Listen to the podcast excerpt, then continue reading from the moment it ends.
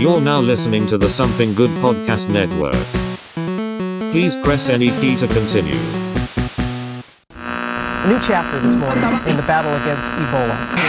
Nickelback are back. The multi-platinum band has just announced a new album and a North American summer. Until you see the flaming butthole, you ain't seen nothing yet. something good for ya.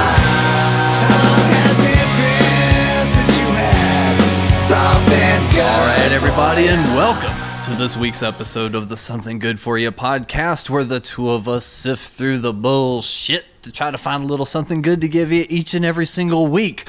I am one of your two co hosts, Alex Stiff, and sitting beside me once again, not the mandatory six feet away, Oops. is Captain Nunn. What's up, y'all? And the cap. The cap, the one and only Captain Nunn, as Dave Weimer, the Reverend Shag, would say. That was a fun episode too. I listened to that today. And continuing on with our Skype series, we are very happy and very proud to introduce a very loving dear friend of ours, Andrew Evans of Like Machines. Yeah. Yeah, holy shit, we What's up, finally made this happen. What are they like? Like machines. I But was they don't like machines. they don't like machines. I'm anti-robot, sir. I, I Yeah. just I just find it funny that it took a um an epidemic, a pandemic, a viral outbreak for this to happen because we had plans to do it once already, but we came but we came down to town, uh, got some good food and lost track of time and just didn't do one. We tried to do that with two people that weekend, and both times we're just like, nah. well, we were enjoying hanging out with friends too much, but but especially with the pandemic and everything, um, figured this was a good time for you to hop on and not only chat with us because everyone's kind of starved for a little attention, but. Uh, like machines is actually kind of stepping out the front lines and kind of trying to do something about this shit. So, Andrew, I figured as a good opener, why don't you take it away and tell the good folks what you guys are doing? so, Tanner and I just recorded a um, an acoustic version of Destitute, and, Which is killer, by the way. you know obviously. Thank you very much. Um, wait, what did you say? I said it's. Is that what you said? I That's said a it sounds killer. Yeah. He said it's killer.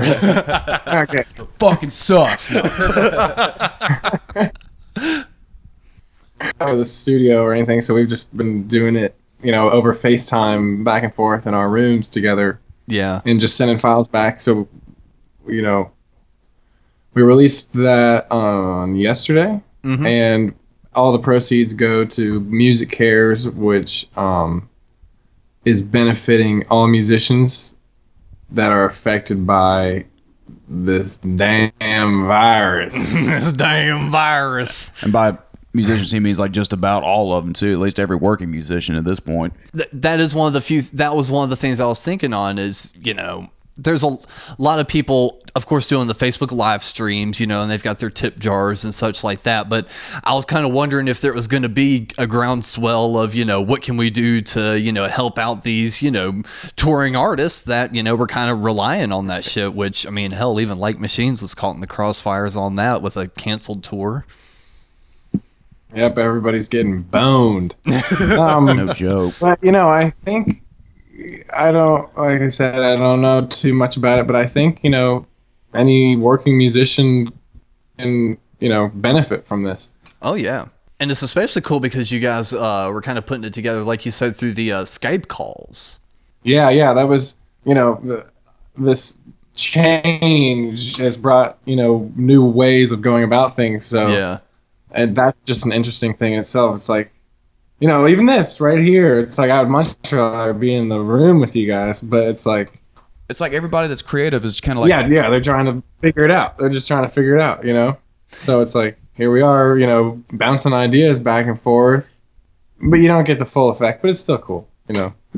Yeah, You know. and even with this, it's like you know, unfortunately, ever so often we'll get lag. So it's so it's like even this, it's like as much as we want to have it as like as an intimate conversation as possible, it's like we still have to overcome certain hurdles. So it's it is definitely you know something to adapt to because you know, our kind of show is very conversational. We we don't just pull on random people. We like to pull on people that we've talked to before that we've had a past connection with. That way, it can be just kind of a conversational kind of deal, and trying to find a way to still make that personal connection through the you know computer has been a little bit challenging. But you know, so far with uh, our our former um, network head uh, on the last episode, now with you, it makes it a little bit easier. So we're kind of we're kind of getting our feet into it. Trying out new things.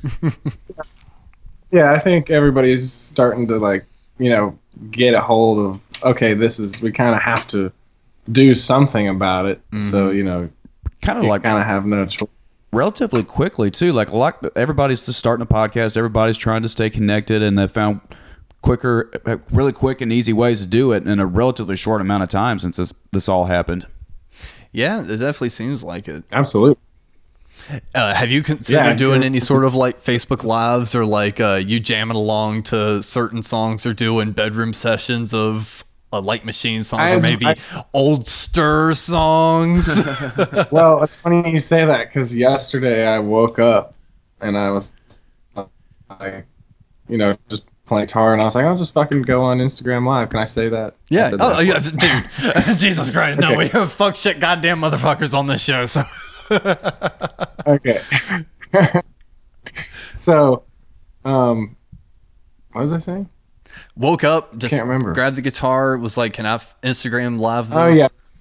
Uh, Instagram Live, and you know there were some people that hopped on, and they were like, "Play nice."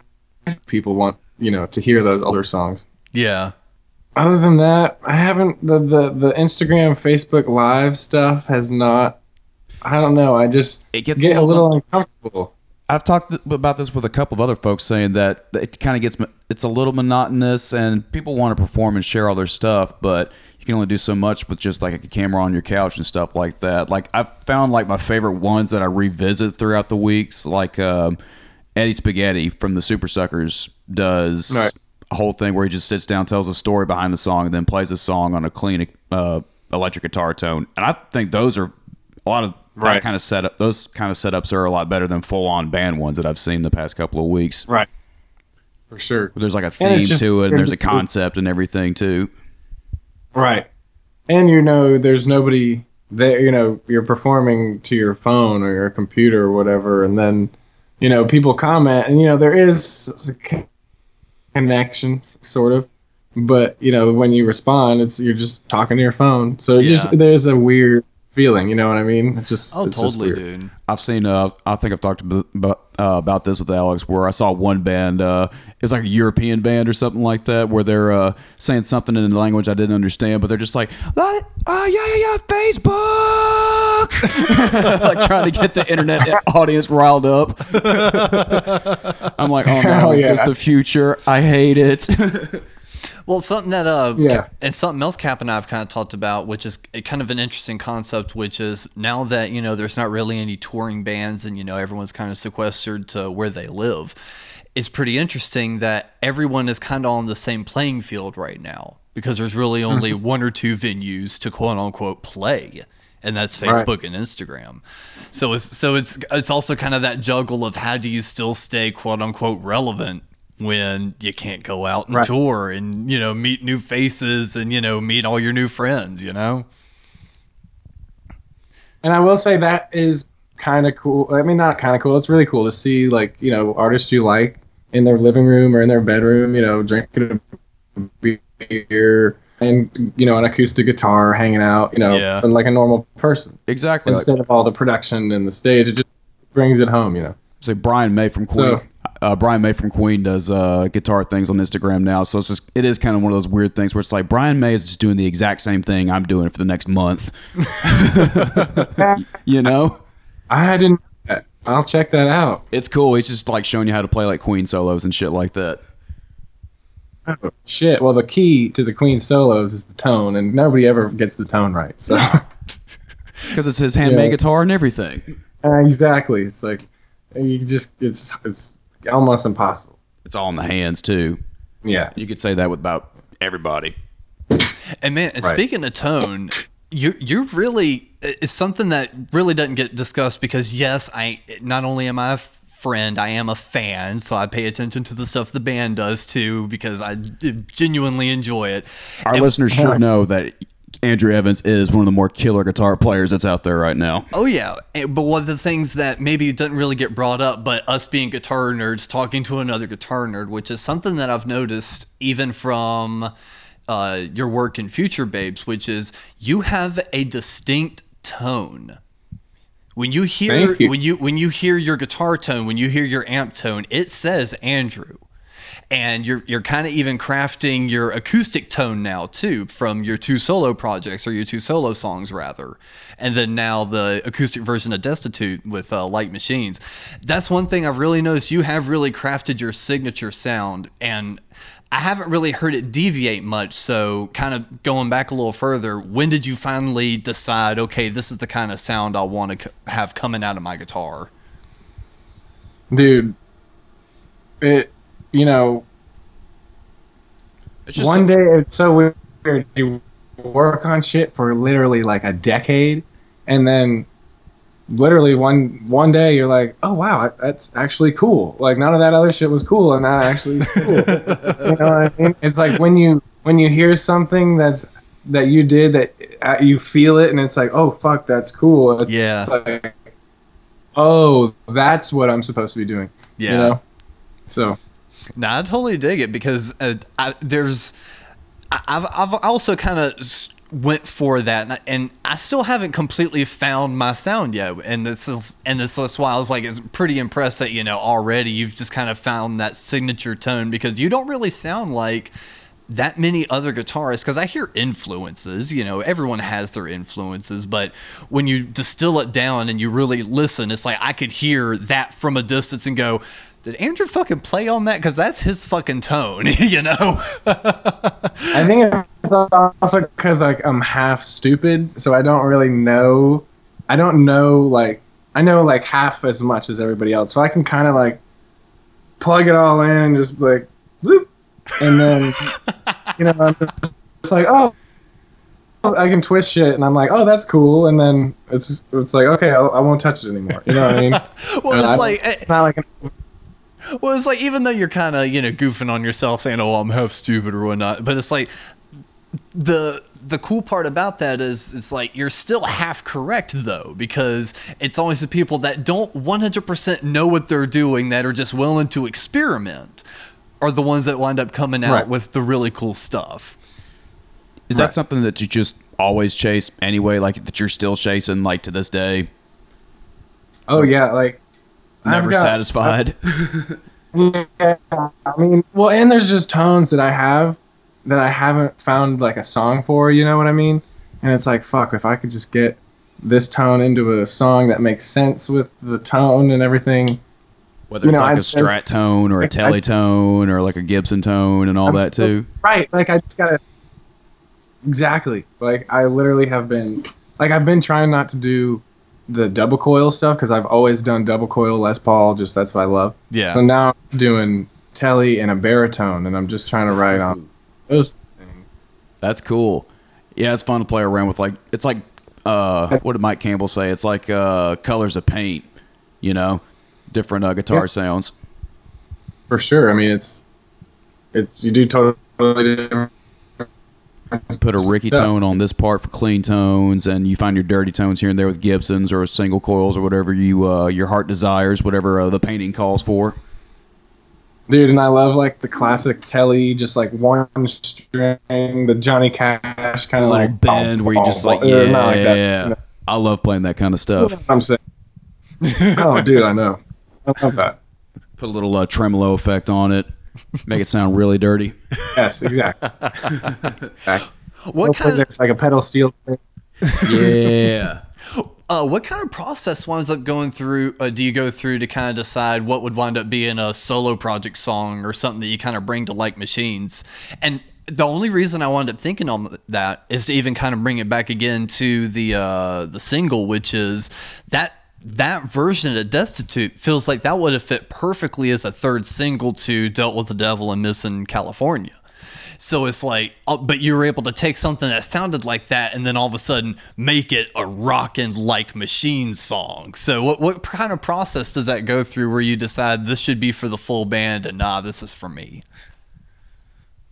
Well, Destitute was written as like a full balls rock song first, and then Tanner actually, we were like, you know, we had to do like some kind of radio thing, and they were like, you know, do a song, and, and we were already like machines, so we couldn't necessarily do night shift, or we, you know, we wanted to do Destitute, so he started playing it, and that kind of like Ah, okay. you know, that way, and then, um,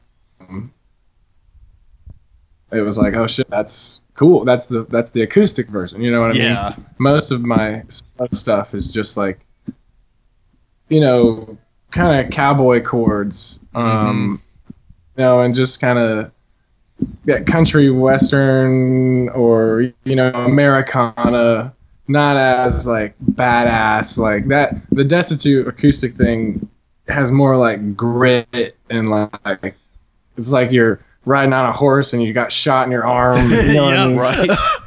No, I, I definitely caught like the spaghetti western vibe from uh, Right. What kind of stuff do you listen to that uh, where all that comes out and you're playing?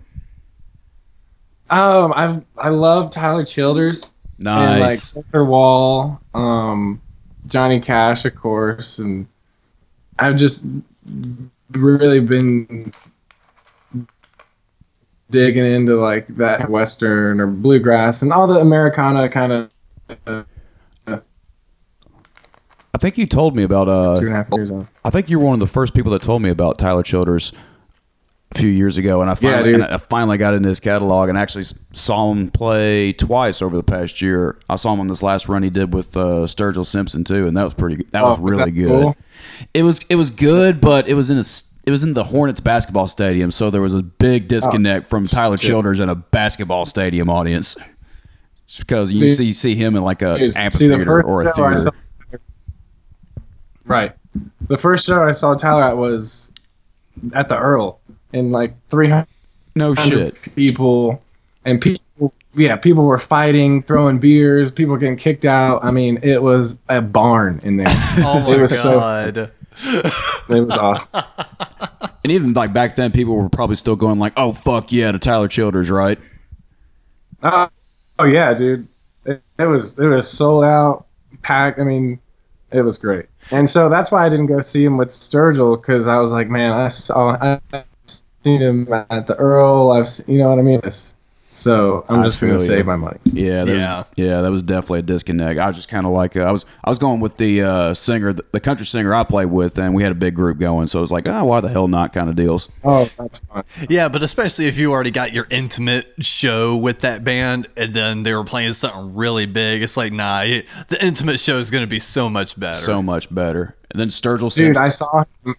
I saw him at the neighborhood theater in Charlotte. yep, I remember right? that. And um, where I'm sitting in line, and he gets off his bus and he walks like right in front of me, and he, he looks at me and he says, "Hey, man," and I was just like, you know, I was just in awe, like, I was, that's, holy fuck, I love you, you know what I mean? and, he's, and he's just a dude from uh, from Kentucky, isn't isn't that where he's Yeah, it's from? crazy. Like a Kentucky dude that just hangs out and just drinks beer with everybody. That's just all he does. But he'll probably Yeah, be more famous cool. than Sturgill Simpson if the once this uh, tour starts starts back up. Yeah, I agree. Sturgill, we called the uh, Sturgill set the uh, Sturgill wants to play guitar tour. Exactly. I mean, it was cool, but it was just a big guitar showcase and not a whole lot of you know country music. and even dressed like Jimmy Page, the fucker. like, really? Yeah, he was wearing like the dragon pants and all that shit. Oh my god.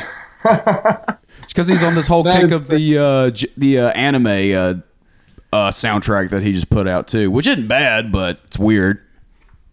I'll have to check that out. Yeah, I've heard. I mean, I, he's definitely an interesting dude.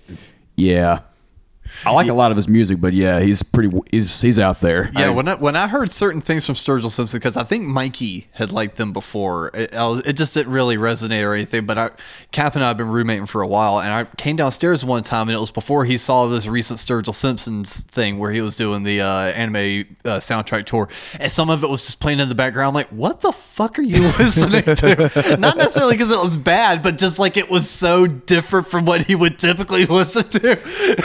I like, what the hell is this? There's like electronic beats on it and everything too. Damn.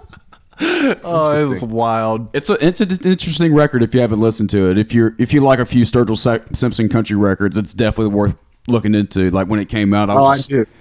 just, when it first came out, I was just like, he made a fucking Prince record. What is this? Because he shreds all over it too. Really? I'll have Yeah, to check dude. that out. Yeah, and speaking of shredding, man, that there was you've been posting you kind of set yourself up in a good way on this because for months now you had already been posting riff videos online just to kind of keep up, you know, online engagement. And now when you look online, that's what everyone's doing. so it's like you you were like far ahead on that. What kind of drove you in the first place to kind of show off riffs like that? Because I thought about doing that, but then I went, hmm but I might turn this into a song. And I don't know, maybe I put too much value in the surprise, but at the same time, I wouldn't want someone to later hear the song and be like, oh, I heard that like two years ago. I was think Run Hide. Well, a part of the bridge in Run Hide started out, or the song was written, I think, as a guitar video. So sometimes it just, you know, inspires. It's like you said, it's like, oh man, this could be a song, and then it's like, you know, you weren't planning on writing a song, but it came out just because you were r- rocking out, Yeah. whatever, you know. But I, uh, there's a guy like Tyler Bryant. We opened for Tyler Bryant in the Shakedown a few years ago, and That's I cool. opened for Daniel Donato, who's like a country dude, and they both have an incredible social media presence.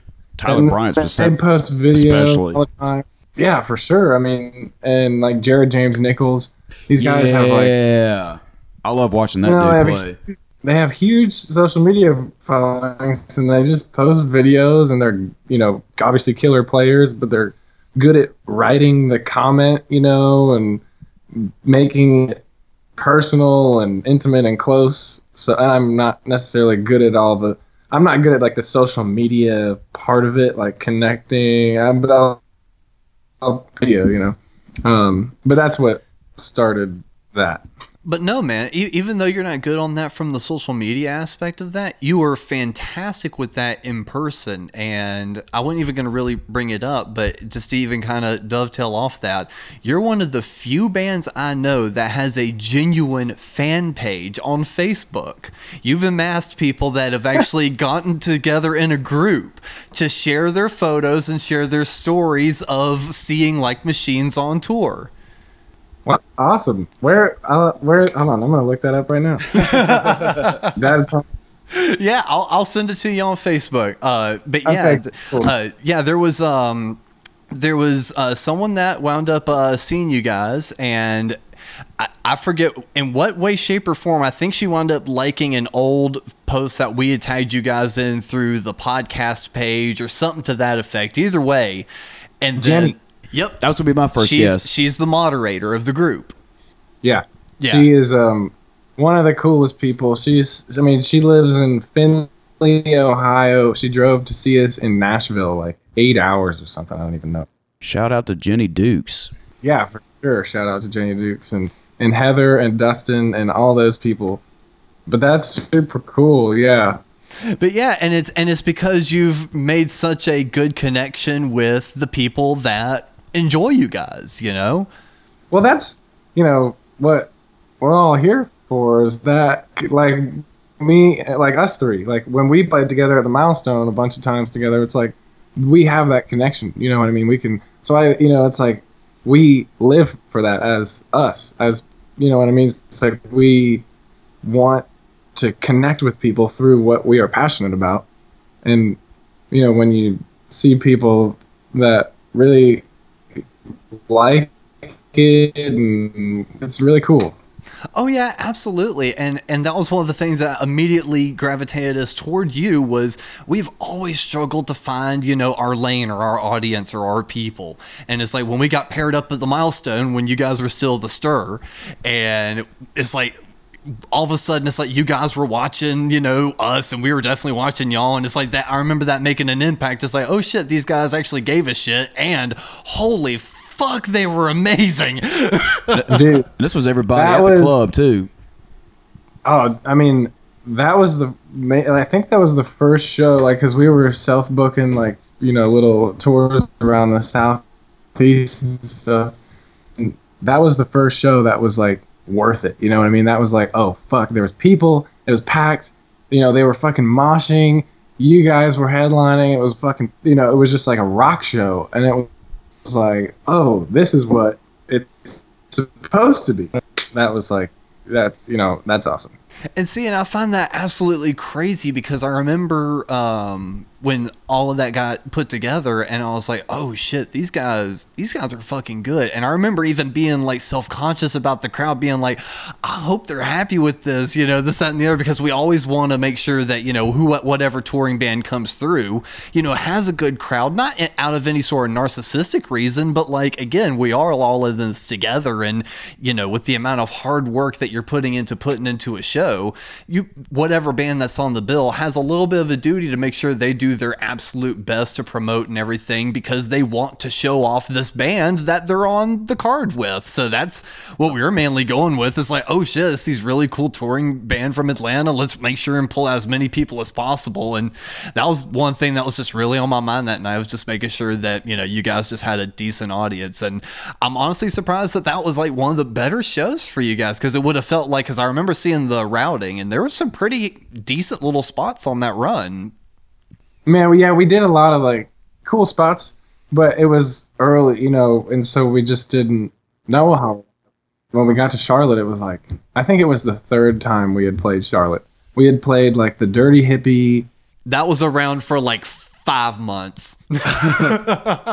Yeah, yeah. So we that was we were fortunate enough to be there within those five months. Shit. well, correct me if I'm uh, wrong. Correct me if I'm wrong. Uh, wasn't the Charlotte date that y'all played with us? Wasn't that double booked? Like, didn't Buck uh, set it up for us, and then uh, you guys kind of hopped on board, or you had already booked the date, or did y'all hop on last minute for that? I can't remember. yes, you're right. Yeah, yeah, you're right. Yeah, because I mean that was complete luck. Because yeah, I was just like, hey, we want to, you know, I'm just scrambling to get a Yeah. show. It's like, all right, fine. You know, here's here's a night. it's like, oh, this band's already playing. Uh, can we get on it? Was that those kind of deals? Yeah, exactly. Okay. Yeah, he was Well, like, see, hey, you that- know, that filling's already. That happens a lot though. So, you know, that that happens with us a lot actually. Yeah, I forget it's the milestone too. So Yeah. But no, I was I was just extreme I was just extremely thankful that night because it's like not only because it's like we have been kind of struggling because I, I definitely I want to talk about that show and was kind of led forward, but it's like just to even kind of reiterate one more time on just our connection that night. It's like we had we had been kind of transitioning at that point from being kind of a punk band into being more of a rock band. And locally, there's not that many rock bands. There's a lot of punk bands and there's a lot of metal bands, and they're fantastic, but there's not a lot of rock and roll bands. So for us to like be kind of finding that lane and then play a show with you guys, and then for you to be like, you guys were cool, and from us to be going like, no, these are the fucking cool guys, and they think we're cool. What the fuck? and then just hanging out with you guys and being able to maintain this friendship all the way to the point where you know now you've just gotten off tour with doing Fozzy you had the Pop Evil tour planned and that kind of stuff seems like it just kind of happened overnight almost it's like if I don't know how much of the journey you would you know want to share, but you know I'd be kind of interested because you know one of the things we kind of talk about on our show is we we we kind of get real with folks. You know we we tell people it's like yeah it's hard out there. You know we we did we spent a shit ton of money on this vinyl. You know so it's like every episode at the end we push that vinyl. You know it's like is we we we are real with people. So it's like, you know, it's like it's like we're going to market to you hard, but at the same time we're going to be real with you. That way I don't feel that shitty about it. It's like, look, the reason I'm pushing this hard is because we had a lot of faith in this and spent a lot of money on it. Let's prove me right, you know? Let's get this music into good hands, you know? So you know, now with you guys, because you said you were doing a lot of independent booking and with the booking that's happening right now, that doesn't seem very independent. And I'm just like so fucking proud of you guys for just making that, you know, extra leap. So it's like, I know it's always hard work and determination, but what was that path like? Um, it was. I mean, we're you know we're still on the path. It's like fuck. Um, oh, yeah. but we you know we did that Fozzy tour. Um, the first the first one when oh, we I think we were the stir on both. Yeah. Anyway, um, Red Light Management reached out to Tanner Mm-hmm. and you know because this guy Darren, our current manager, Darren was from I think he was from Detroit, but he was moving from New York, or he was just new in town in the music scene, working for Red Light. Wanted to figure out what's going on. Right. Hit up Tanner. The Stir had just released uh, that EP, you know, with Night Shift and all that, Mm-hmm. and he sent him the EP, and Darren was like, "Holy shit, this is awesome!"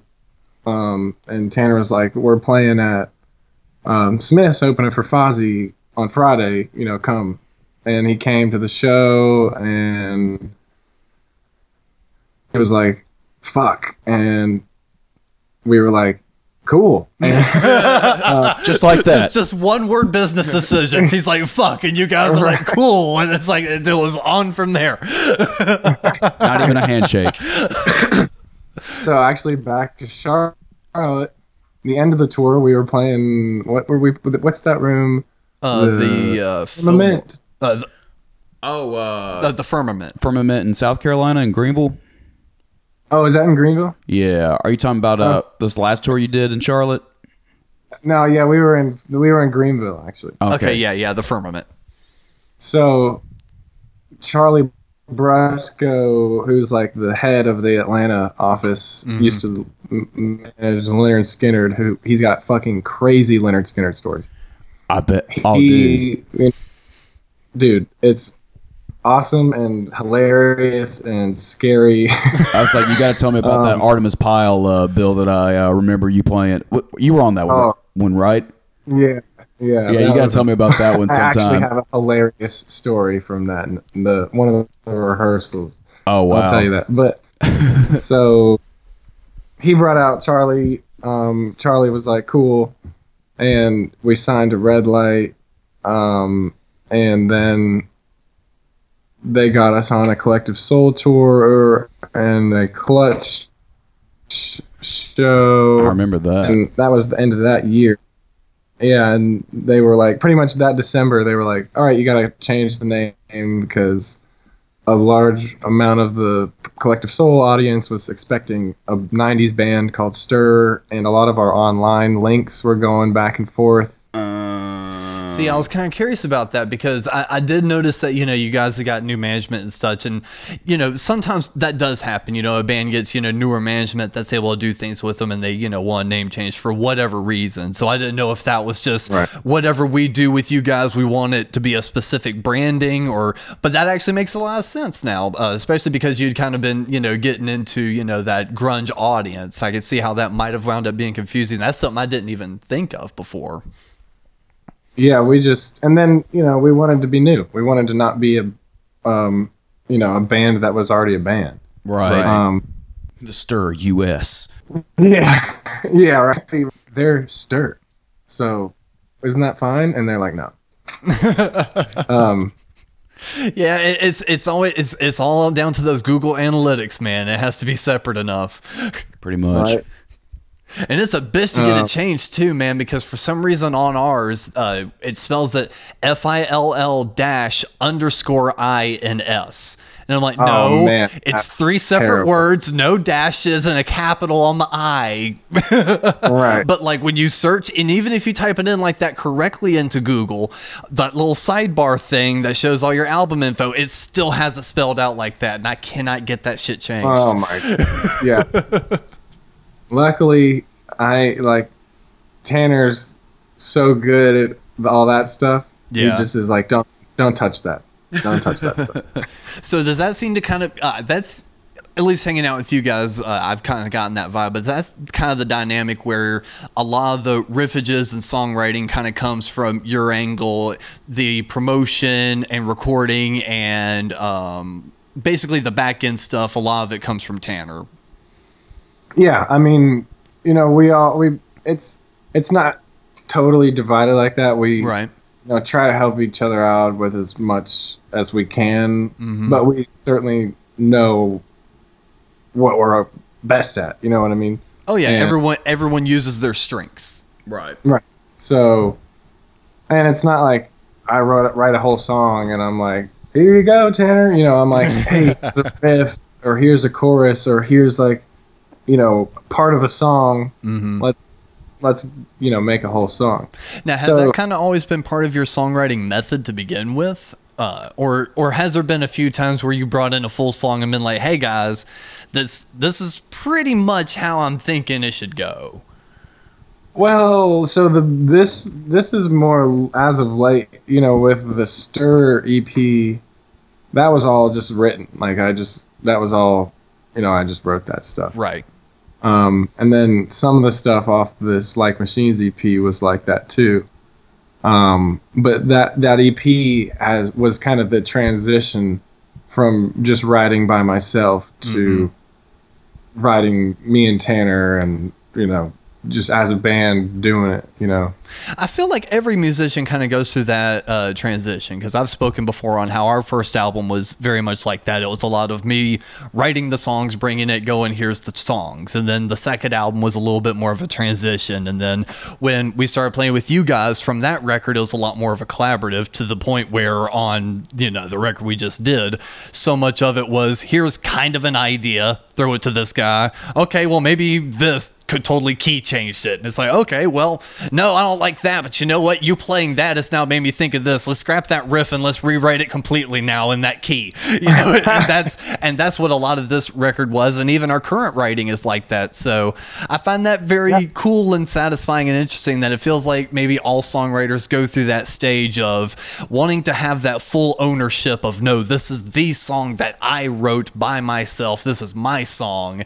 But then it's like once you get that out of your system, you're like, yeah, here's half of something. Make it sound cool, dude. yeah, and you know, it's like it just you get more like we were talking about earlier. You get more colors. You know, there's more Yep. things to paint with. And so, Um, and you know, there's people bring different kinds of paintbrushes and whatever. You know. Absolutely. Because one thing that I always struggle with is I have no problem kind of throwing off different riffs and kind of working outside that, but I work in a vocal beatbox. Not literally beatbox, but like when you write out lyrics, you kind of have a certain beat that you follow in your head with the riff. And I've been trying to break away from that, maybe find ways that I can extend a vocal where I would have maybe done a da da da da kind of thing. Have you ever found yourself kind of examining your lyric writing style to fit different things, or is that something that just kind of has maybe come more natural to you? It's always I've always just uh, done it like you know I give it some thought, but it's mostly like here's what I'm playing and here's what I'm singing naturally. Right. but lately we've you know especially with this whole quarantine thing we've been writing completely differently you know it's like and you know we just uh, we just started recording a new record in december and um that is we just that we recorded that or we are recording it differently than we've or i ever have recorded anything or written anything What makes it so different, though? um, we are working with a producer for the first time. Ooh, now is that from the management? Is that something that they brought in, or is that something that Tanner has done? Because I know he's he has his hand in Madison Records. Yes, yes. Um, that so the management company led us to an A and R representative Ooh, okay, who led us to the producer. nice. can you uh, Uh, say who it is, or Yeah, the producer is uh, Bob Marlette. Nice. Um, he did like Shinedown and um, Saliva and not exactly a some other lightweight? stuff. awesome, dude. Yeah, he's, he's definitely been around the bush. um, so it's working, thing, and, it's- and we did a couple of songs with um, Rob Caggiano from Vol- Volbeat. That's right. Um, you know, we're just we're just trying to experiment and get our minds open and you know see what see what more we can do. I like that, and, and I kind of noticed that because in the one riff that uh, you tagged me in and everything, I was like, I love what you're doing with the slide on that. And that was kind of a little, that, that felt a little different vibe wise. It's like it was still your kind of riffage because it, it still had that you know background, you know, chuggy kind of vibe, which was reminiscent of you know your songwriting before, but with that slide, it completely changed it up. And I was like, oh, that's so dirty. I love it. oh man, I'm really glad you like it because you know whenever anybody's changing, you're like, man, is this what I'm supposed to be doing? Is this is this good? And, and, then you and know that you does have- give you a little bit of anxiety because Right. you because you've built up either you know in your head what you should sound like or you know you have a certain feeling that you know oh people have an expectation of a sound from me at this point and whether that be properly guided or not you know every uh, creative goes through that because we're very you know inward thinking at times because we're self-conscious i would say uh, because we want to be good we want to entertain we want to provide people the fun stuff. And you know if we make too much of a change we don't want to upset them because we've also been in that shoes where it's like our favorite band makes a major shift and you're like oh right. this, this doesn't work man oh no! What happened to my band? but i think that because yeah, exactly. but I think that because you go into it with such that mind frame, you're always going to stay true to the kind of songwriter you are. But the people that have been following you for a while see that growth and kind of go, oh, okay, this is Andrew's next level. I can't wait to see what his next level is going to be. And you've kind of set yourself up for that. So I'm, I'm really excited to see the kind of creative riffage that kind of comes out of all of this. Well, thank you. And um, so another thing that I have uh, like I'm just I'm just trying to like go Dude, be out beyond my box, you know. yeah. So I've been, well, I guess I've been lucky enough to have come across through mutual friends, and now I'm friends with him. But he's the drummer for All Them Witches. Um, Killer. and yeah, so he asked me to do some guitar on his solo album, which is unlike anything I've ever recorded over. So that's been fun to just kind of experiment with tones and do different things, like with the slide or wh- whatever. You know what I mean? Oh, dude, definitely. What kind of uh, what kind of album is this going to be? Like, what's his uh, what's the drummer's uh, approach to the solo record? Like, what kind of guitar uh, approach did you have to go with this? I went pretty weird. Like I went pretty. Uh, I like I have this really cool um, eight bit pedal, um, and I went pretty like video gamey. Is that what you used on the Stir record where I was like, what effect is this? Which song? Oh man, it's uh I- can I can play I can do mouth guitar too. it. I think it started the record, the burn and Oh, Pedagogue. Yeah, Yes, is that what So- you used on that? that one was like weird because it was DI, Okay. but we it was supposed to be scratch, and we didn't want just like just DI tone, so we put a fuzz factory, the ZVEX fuzz factory, in the direct input line, and just like turned it, and it was like, and we plugged it in while it was on record, and it was like. it's like, whoa! So we just kind of kept that. no, because I as soon, I remember that being so distinctive. I was like, oh my god, that just that sounds so cool. but but what Yeah. what how how does the eight bit pedal kind of differ from that?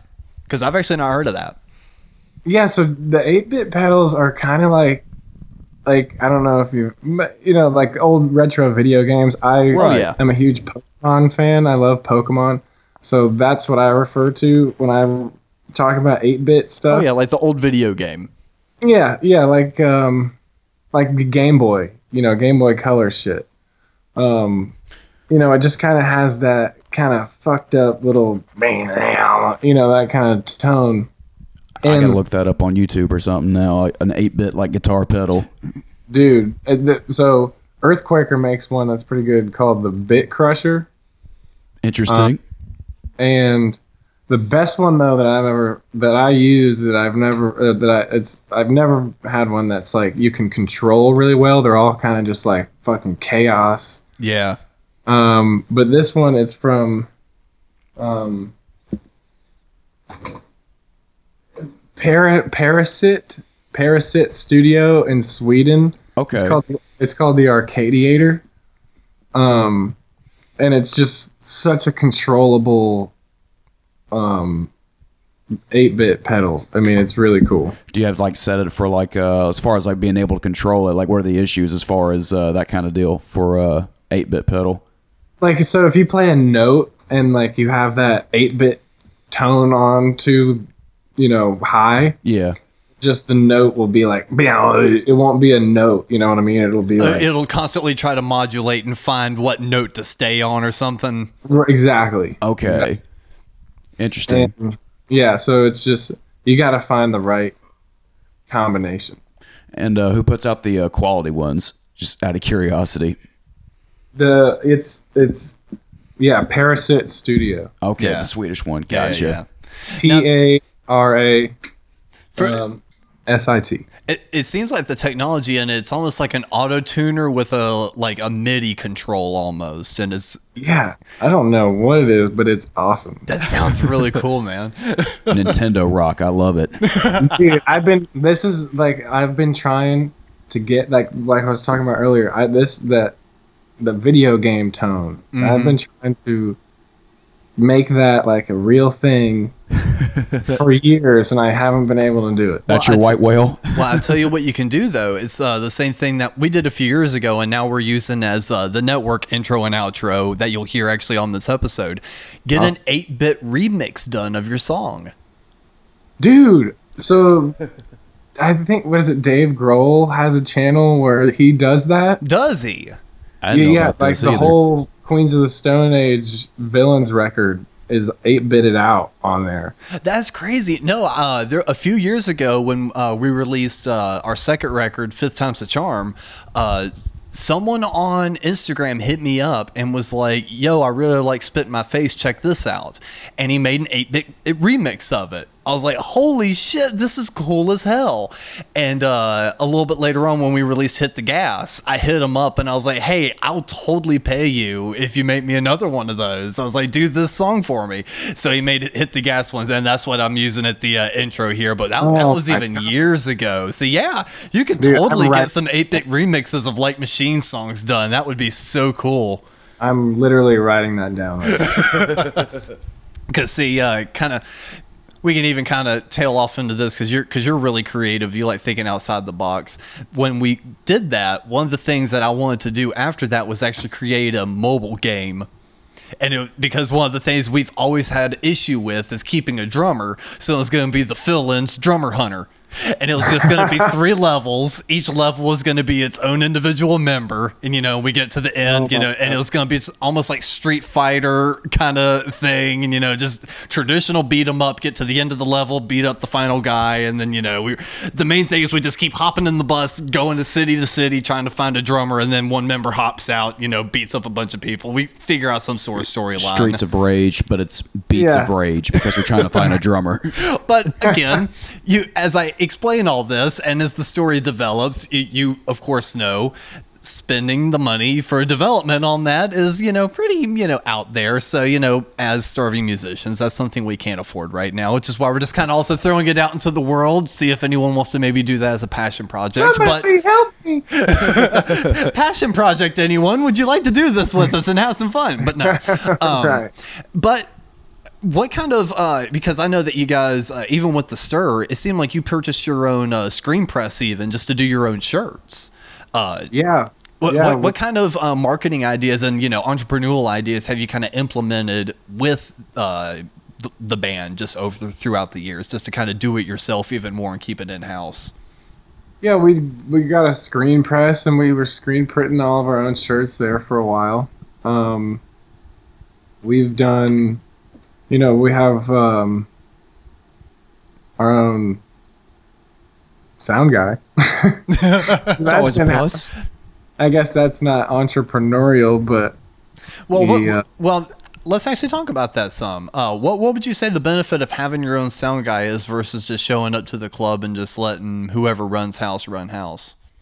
Well, it's a huge benefit because you know he's going to uh, hopefully whoever that person is knows the record, Mm-hmm. you know, knows the delay throws, knows the guitar tones, knows you know the parts basically. Right. And, Um, it's like you know in football when they say the crowd is the eleventh man or the twelfth man or whatever. Yeah. I guess that's the case in music too, but it's like really the the sound guy is like that that you know there's a lot of extra members, but like he's like the other creative live guy. Right. You know what I um and if somebody's up there just like, you know, not taking it seriously or just another night at work and they're not having a good day or whatever and they're drinking and they're just like Just whatever, man. yeah, just autopilot. It's like you're not, you know, even if you play your best show of all time, it's not going to translate as well because the dude was sleeping. Yeah. You know. No, and that makes Um, absolute sense. Uh, what kind of relationship do you wind up having to have with the sound guy? Uh, because of course, I mean, of course, that's you know something that you already said mentioned that they have to kind of know the record as such like that. But is that something that you kind of have to go through a long vetting process, or is it you know what kind of and how often do you get kickback from venues you know for having a sound guy? Because that's just something i guess we haven't even considered. As our our kind of show is very stripped down. We're just kind of plug and play. So Yeah. you know that hadn't been something i've had to really think of. But kind of thinking on that now i can imagine maybe some you know tighter venues being like oh well why are you bringing in a sound guy? kind of thing. Well this is my board. Right. Right. Um, yeah, for sure. Um, which I understand. You know. yeah Um, and I was lucky because I was working at I was working for these different music production companies in Georgia, and the audio director, basically technical director for these companies, I worked f- with him and basically for him. Um, and he was also the t- technical director at UGA, and I saw that he had quit to do live sound and I called him and I was like, "Hey dude, we're going on tour. You want to come do this with us?" Nice. and he was like, "Yeah, dude." so, that's awesome um you know, we got we we lucked out. But but um and, and, you know, obviously he's he's got to rehearse with us. Um he's got to know the record, all that. So Yeah. you you know, it becomes you know, another band member essentially. Yeah. Now, now, would he be?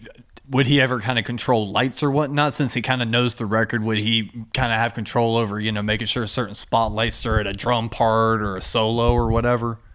he will tell the lighting director for whatever venue like if we are you know if it's dark stage and we're, we'll walk out and he'll hmm. say you know i'll give you a countdown and he'll say three two one and then the lighting director will look at him and he'll do the fader and That's cool. so yeah yeah, it kind of gives you that extra little leg up just to make sure that you know you're kind of giving that performance that you know you want to give. You know the the people that spent their hard earned money to come see you. right on the show. exactly Now, how how often have you guys thought about you know because you're kind of saying you know maybe like dark stage you walk out like that. Have you guys what kind of things have you thought about maybe like stage dressing because just kind of being fans of Kiss, you know, we've kind of gone through our heads of, you know, okay, if we ever made it big, what kind of stage dressing would we want to, you know, kind of throw up there? You know, you guys have kept it pretty basic. You know, I've, I've noticed a lot of the new red theme. Is that something that you're kind of wanting to stick with? Or, you know, what kind of, what, what in your mind, if you had like the unlimited budget, what would be like the ultimate stage plot for you guys? Man, I don't know. See, I would probably be like, yeah, just keep wearing black shirts and black jeans and Yeah. black. shoes." Uh, but you know, I don't know. I don't. I. I don't. I'm not really good at that kind of thing. You know, that kind Yeah. of like exterior design kind of thing. You know, I'm not. I um I can't draw very well, so I don't have like the eye for fashion, which is why I wear all black. well, it's very slimming too, so. right, right. Yeah, that's why that's black beer, no fashion. Yeah. Don't y'all uh, haul around the big uh, logo with lights on it and on the stage and everything too? At least I, I saw a couple of uh, Crowbot shows online where y'all had a big uh, version of the logo that was all lit up. I don't know. Yeah, couldn't tell if that sometimes was, we do the we have like a big backdrop that's it's just fabric, okay. and they'll do like put some of the cans on there. oh, okay, gotcha. That's still Um, pretty cool though, as far as like a big uh, display. I mean, I I think about Oh, that with any of our live shows and what we want to do with that kind of stuff. Yeah, I What, mean, what was it's it like? Like actually stepping back and for the first time using like the really big banner that said like machines, and when they just dropped that and you got saw it, what what what was that feeling for the first time of seeing your name that fucking big? Right. I mean, you're, you're like, oh wow, that's cool. That's that's up there, you know. That's that's us. So the only time we got ever got anything that was close to that was in the firmament in Greenville, where they had the big LED screens and they just put our Oh, yeah. logo up on there, and the place is fucking empty. But we're sitting here looking on stage, going like, looking at it, going like, "This is pretty cool." that's dude. That's us. well, yeah, because uh, we noticed that uh, they just had the firmament logo up there, and I'm like, I know those kind of LED displays. I I bet you I could get him to fix that. And we ran up there. I was like, hey, hey, I think you ran up there, and because because we were talking because we were talking about it, but I was being all shy about it. I'm like, no, I, well, he probably could. I know those kind of displays, but I don't want to bug him. I don't want to bother him. Cap's like, screw it, I'll fucking do it. There's nobody there anyway.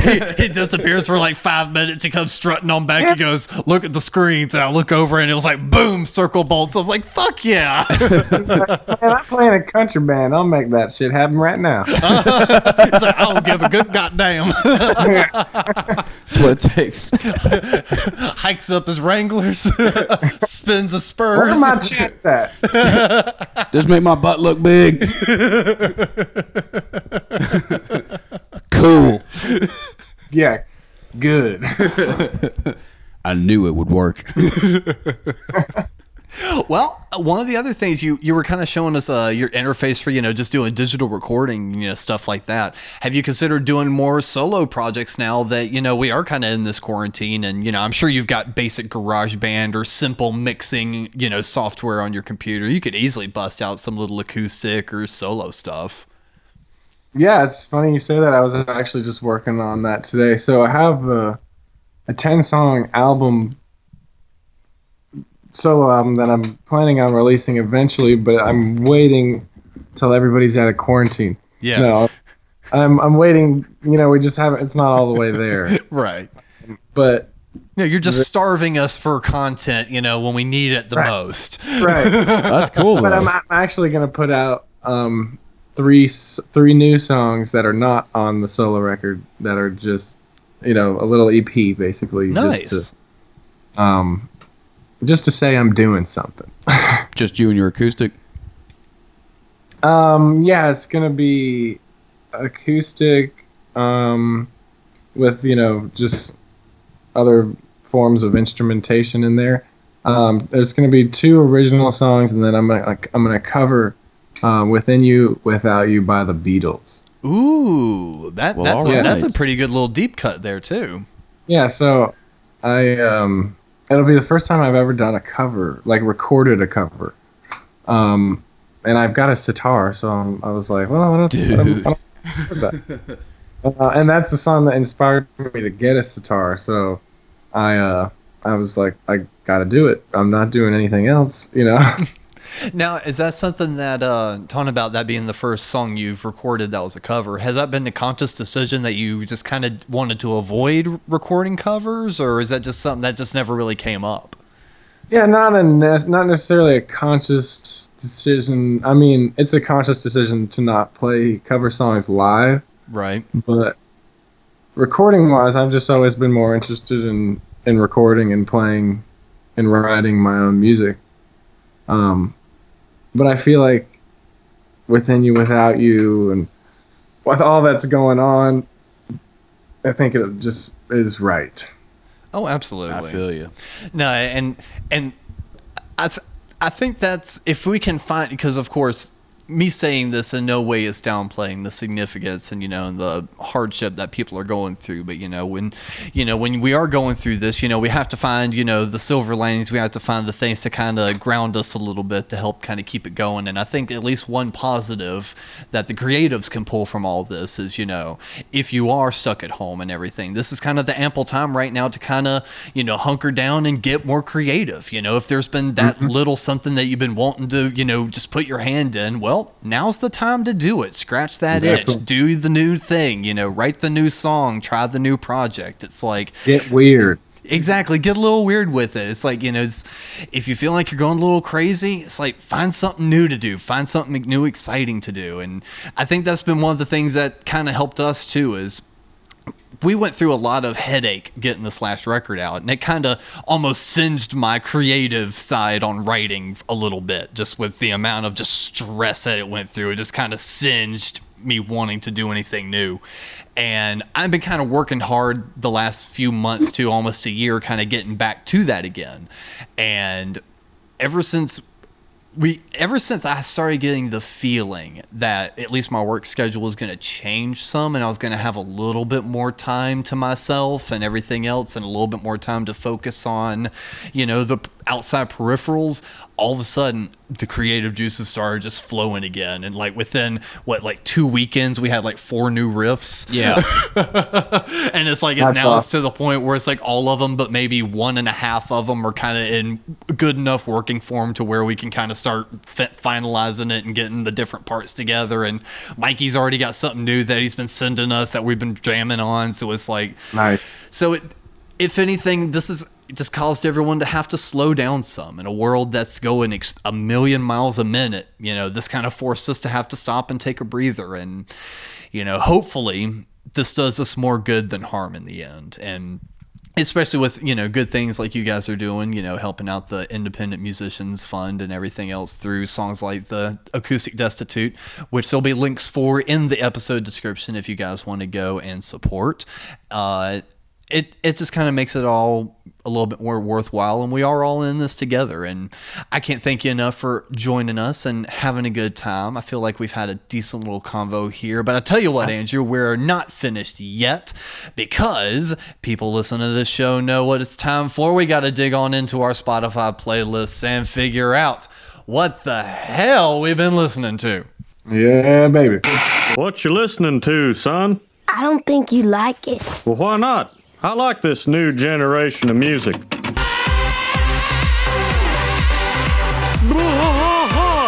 Where did you record this? I bought it at the mall. What that person on your tape has is a medical disorder. All right, Captain, what the hell you've been listening to? Have y'all heard of Thundercat? I know I've showed Alex Thundercat. Have you heard of him, Andrew? I have heard of him. I've never listened to him though. It's wild. Uh, somehow uh, I got into a little bit of a rabbit hole with Thundercat thanks to uh, my friend Tiki from the Grave Rollers because we're both bass players.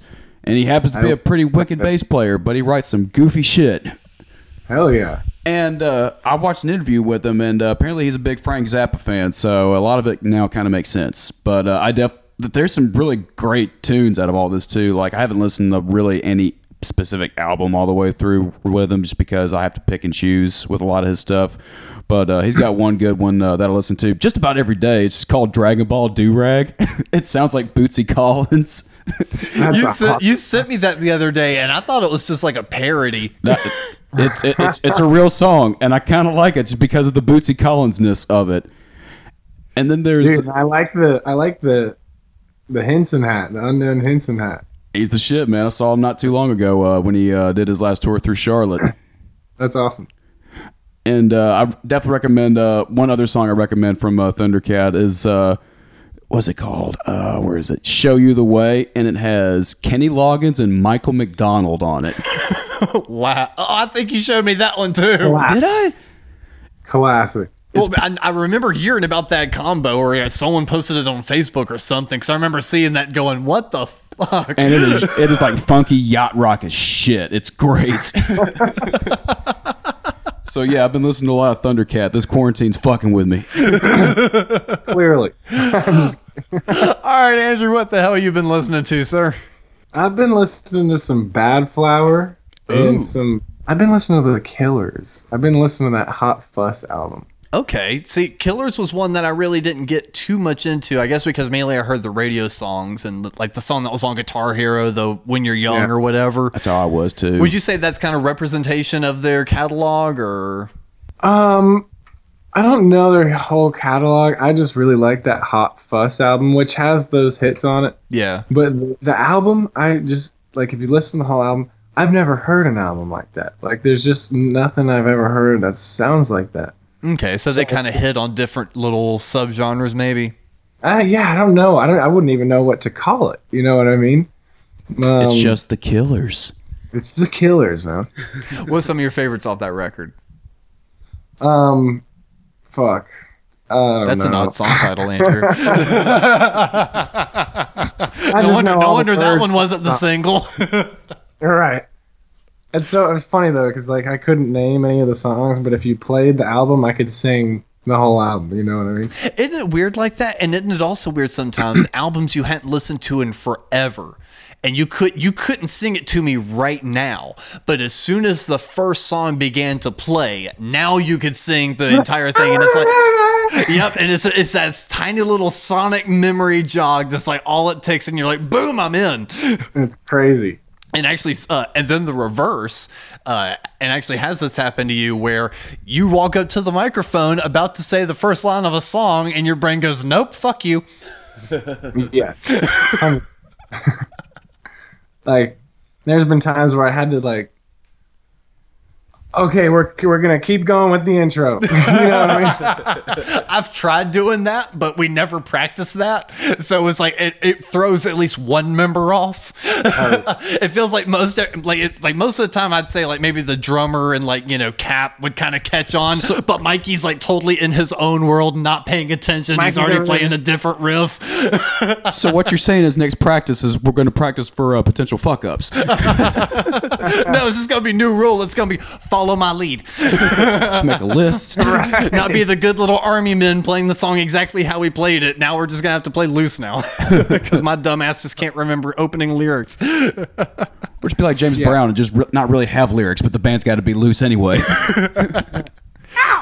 well, for me, I've been revisiting uh, Danko Jones' "Sleep Is the Enemy." Um, he that's been an artist that I've followed for a good handful of years, and he's only released like one or two records I've not really like dug into and loved, but most of his catalog is really solid.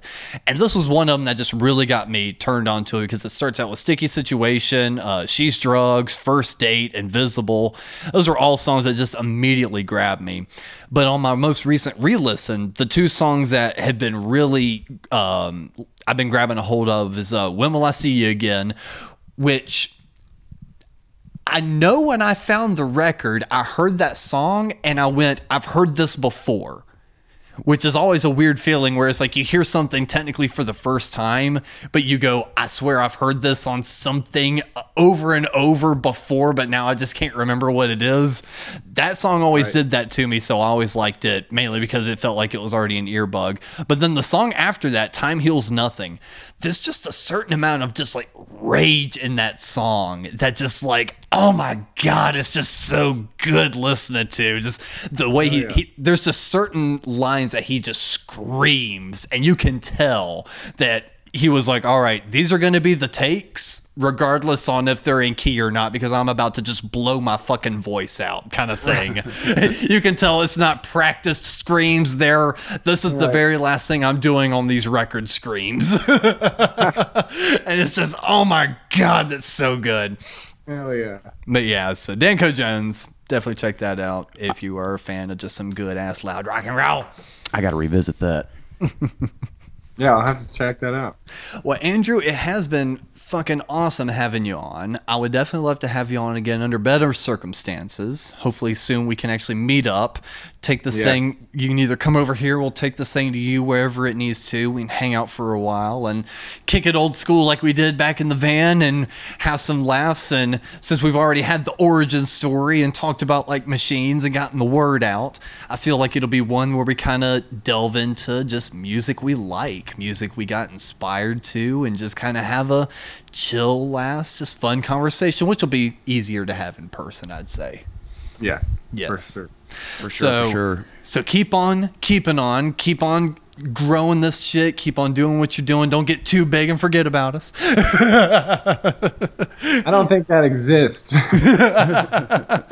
we won't be looking for shows, but damn it, we still want to have you on the show every so often. We we understand about sharing uh, musical bills, but damn it, we still want to have some podcasts with you because we love you, man, and you've been a tremendous friend to us this entire time, and we seriously cannot thank you enough for all the hospitality you've shown us throughout the years and just your friendship, man. Because there's not there's not a lot of people like you out in this world, and that's definitely one thing I want to leave our listeners on is you know folks like you. You know we've we've run into i wouldn't say we've run into every single person in the world you know i've got faith in humanity but there's very few people that are so into the music and have such a console as you and again as i mentioned earlier not many people have their own individual um grassroots fan page. So that that's definitely something that stuck out to me. I was like i'm, I'm really proud of these guys. I'm really happy they've kept kept their heads. And that's one thing that's i think always going to stick with you is you treat the people around you very well.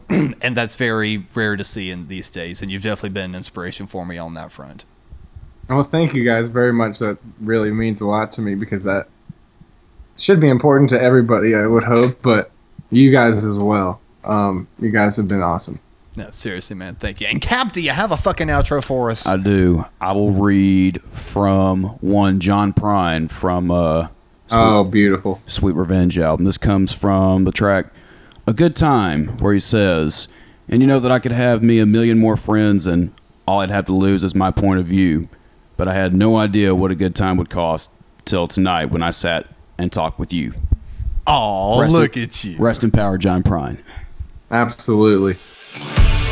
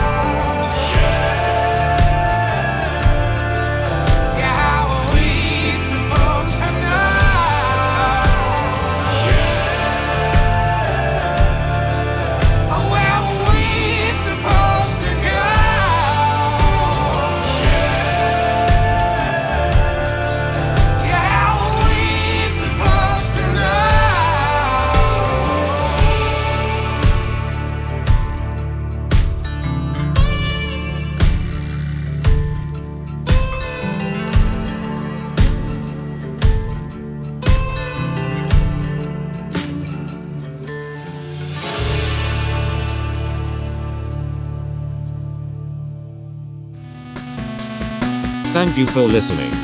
Please insert another coin by supporting the show for as little as a dollar a month at patreon.com slash something good network.